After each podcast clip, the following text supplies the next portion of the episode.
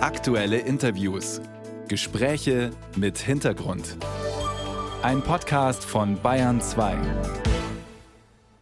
Der Alkoholkonsum bei Jugendlichen.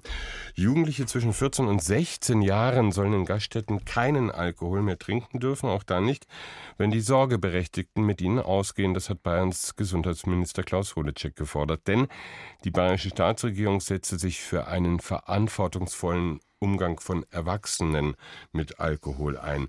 Damit sind wir also bei den Eltern und vielleicht auch Großeltern und sprechen über ihr Vorbild in puncto Alkohol. Zu Gast im Studio ist Jürgen Wolf, Psychologe und Psychotherapeut von der Familienberatung im Evangelischen Beratungszentrum München. Grüß Gott, Herr Wolf. Guten Morgen. Was sagen Sie denn zum Vorschlag des bayerischen Gesundheitsministers? Ja, es geht zumindest schon mal in die richtige Richtung, dass man sagt, das ist ein Thema, was man sich genau angucken muss, auch politisch, gerade im äh, gerade in Bayern auch äh, kulturell angucken muss. Insofern kann ich das eigentlich nur begrüßen, weil da doch ein Modell oder mal ein deutliches Zeichen gesetzt wird.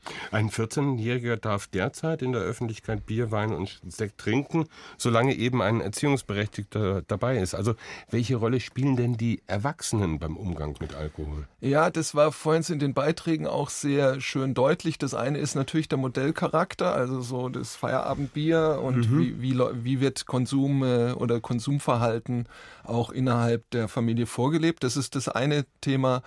Ähm, das andere ist aber sicher auch, wie gehen Eltern auch mit ihren Kindern diesbezüglich um. Also so schauen sie weg oder schauen sie hin und ähm, eventuell oder viele schauen auch hin, haben aber das Gefühl, dass sie ihre Kinder nicht erreichen. Und ich glaube, in diesem Thema ist die Sensibilisierung der Eltern für die Belange ihrer Kinder sehr wichtig. Also eine wohlwollende Sensibilisierung und nicht unter diesem Aspekt, oh, wenn ich da was sehe, versuche ich dich unter Kontrolle zu kriegen, sondern ganz im Gegenteil zu gucken, oh, da ist was und sich um das Wohlbefinden des Kindes zu kümmern und die Bedürfnisse hinten dran zu sehen, die zum Beispiel auch zu einem Alkoholkonsum führen. Gerd Schulte-Körner hat vorher in dem Beitrag von Astrid Uhr davon gesprochen, es gibt Fälle, da haben die Eltern dann äh, für den Geburtstag also den Alkohol für die Kinder gekauft. Ja, genau. Das ist ein deutliches Zeichen der Hilflosigkeit. Das kenne ich auch, dass auf Privatfeiern dann trotzdem alles toleriert wird. Hilflosigkeit. Mhm. Ja, weil die sagen, naja, ich kann es ja nicht verhindern und bevor ich dann Stress bekomme mit meinen Kindern, dann kaufe ich das lieber ein, weil sonst befürchte ich, ähm, die Freunde bringen irgendwas mit und es läuft mir unter Kontrolle. Ist aber natürlich ist eine absurde Form von Kontrollversuch so. Und dann ist aber so, dass sie dadurch tolerieren sie es letztendlich auch und zeigen ihren Kindern, dass es okay ist. Und ähm, das ist natürlich auch nicht der richtige Weg. Jetzt ähm, im Zusammenhang mit dem Vorschlag von Klaus Holleczek hat ja sich auch der Bayerische Hotel- und Gaststättenverband gemeldet. Ähm, die sind der Meinung, dass Erziehungsberechtigte beim begleiteten Trinken ihren Kindern einen verantwortungsbewussten Umgang mit Alkohol beibringen können. Ja, absurd. Also, weil, weil was, was bringen die dabei? Also, sie bringen dabei, dass man äh, in der Gaststätte dann nur drei Bier trinkt am Anfang und nicht fünf Bier. Also, nee, das ist absurd. Also, ich finde es völlig akzeptabel, dass man sagt, ab 16 ist Alkohol ähm, erlaubt, also ähm, Bier und, und ähm, Wein. Wein. Aber ähm, auch das kann man ja diskutieren, warum das so ist. Also, bei den Zigaretten haben sie es hochgesetzt auf 18. Okay, könnte man ja auch sich überlegen. Aber jetzt so zu tun, als könnte man es verwässern im wahrsten Sinne des Wortes, Wortes äh, im Sinne von, dann ist es halt nur ein Radler, aber kein ganzes Bier und deshalb ist es akzeptabel zwischen 14 und 16. Geht gar nicht. Und ich finde, da muss man, wenn es die klare Regelung gibt, ab 16, sollte das auch generell gelten, weil sonst wird es tatsächlich verwässert und Kinder und Jugendliche springen da drauf natürlich an, sagen, naja, wenn die Politik da so unklar ist und die Gesellschaft so unklar, warum sollte ich mich da an die Regeln halten? Also wenn die selbst nicht wissen, was die Regeln sind. Also wenn wir da gerade nochmal sozusagen bei dem vorgelebten Vorbild sind, bei den Eltern, bei den Großeltern, bei der Gesellschaft, werden da auch quasi regelrecht Muster eingeübt. Also ich trinke, um Stress abzubauen. Ich trinke, um zu entspannen. Also dieses Ich trinke um ist ja äh, quasi ich sag mal, tödlich. Ja und nein. Also ich finde, diese Ich trinke, weil ist eigentlich schon der richtige Ansatz, weil man dann erkennt, der Alkohol ist quasi der Versuch einer, einer Lösung herbeizuführen, aber das Bedürfnis oder das Problem liegt woanders.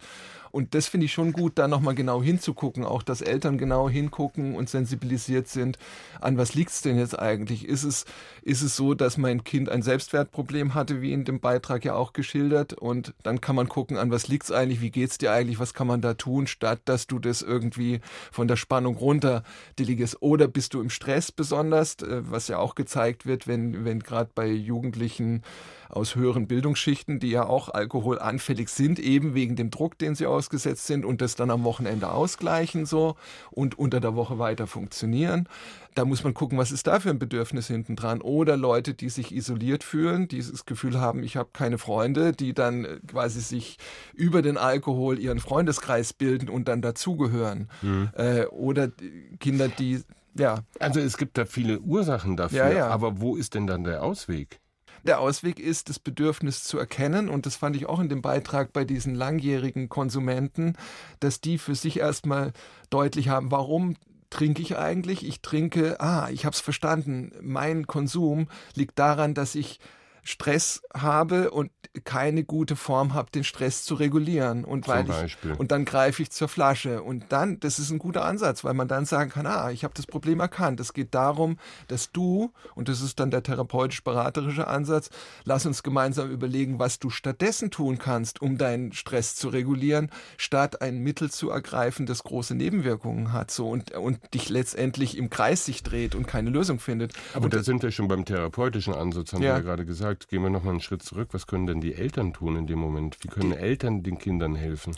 Das Wichtige bei den Eltern, die Grundvoraussetzung ist eine gute Beziehung. Offen zu sein, wohlwollend zu sein ihren Kindern gegenüber und nicht nochmal zusätzlich Stress zu produzieren oder Druck zu produzieren, mhm. sondern sich für das Wohlergehen äh, und den Beweggründen der Kinder für deren Verhalten zu interessieren und nicht gleich dann zu drohen, ja, wenn ich das erfahre, dann äh, kontrolliere ich das, dann nehme ich es dir weg. Das ist nicht der richtige Ansatz, sondern ein Gespür dafür zu bekommen, was geht in meinem Kind vor, was passiert da eigentlich, mit was ist mein Kind überfordert, welche Bedürfnisse kommen zu kurz, so dass es dann äh, sich eine Ersatzfamilie sucht, eventuell die anders damit umgehen, eventuell tolerabler oder ihnen eine andere Möglichkeit geben und dadurch befördern, dass sie ähm, Drogen konsumieren oder Alkohol konsumieren und so weiter. Interessanter äh, Punkt gerade, dass Sie gerade quasi fast aus Versehen die Drogen angesprochen haben.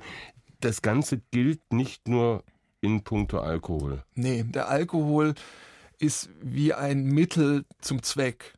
Und das könnte da auch was anderes sein. Das könnten auch Medikamente sein, es könnte zum Beispiel Kiffen sein, es könnte all das sein, was eine schnelle Möglichkeit der Regulierung mit sich bringt, sodass der, der Druck, unter dem man steht, und der ist immer, egal welche Beweggründe oder Bedürfnisse zu kurz kommen, der Druck ist das, was die Kinder und Jugendlichen nicht aushalten in dem Moment, weil hm. es sich so unerträglich anfühlt. Und dann nehmen sie irgendein Mittel, was diesen Druck reguliert. Und das ist Alkohol geht schnell, Kiffen geht schnell, Medikamente geht schnell, selbstverletzendes Verhalten. Es ist im Prinzip, was dann genommen wird, um die Regulierung zu machen, ist sehr vielfältig. Aber das Prinzip ist immer das gleiche. Also es, das Mittel ändert sich, aber der Prozess oder die Struktur hintendran oder die, der Sinn, warum man das tut, ist das gleiche. Sie haben gerade davon gesprochen, Herr Wolf, ähm, dass die Eltern dann quasi in Kontakt mit dem Kind treten sollen, liebevoll, aus Sorge, vertrauensvoll vor allen Dingen. Also ja. ich glaube, die, die, die Beziehung zwischen Eltern und Kindern lebt einfach von dem Vertrauen zueinander. So, dass die Kinder sich trauen, zu ihren Eltern zu gehen und zu sagen, ich habe da was, was mich bewegt oder was mich beschäftigt oder verletzt oder Schwierigkeiten macht und die Eltern offen sind erstmal für dieses Bedürfnis und nicht sagen, ah, um Gottes Willen, das müssen wir jetzt sofort irgendwas machen, das darf nicht sein. So. Aber es gibt dann vielleicht auch den Punkt, wo die Eltern nicht mehr weiter wissen. Genau. Und an diesem Punkt glaube ich, das ist auch ein bisschen, äh, ist ja auch dieses Thema Alkohol, ist ja ein bisschen schambesetzt, äh, weil die Eltern müssten ja dann sagen, ich krieg was nicht mit entweder oder äh, ich komme mit etwas von meinen Kindern nicht zurecht. Das heißt, es ist schambesetzt bei den Eltern, dass sie äh, in ihrer Erziehungsfähigkeit in dem Moment in Frage gestellt werden. Aber das ist wichtig, dass man sich das zugesteht als Eltern dass man sagt, ich komme da nicht weiter und sich dann eben Hilfe sucht, wie jetzt bei uns in der Beratungsstelle und sich dorthin wendet und sagen, passen Sie auf, wir haben hier eine Situation, ich komme nicht mehr zurecht als Eltern und ich möchte es aber gerne lösen. Klar. Wie können Sie dann helfen?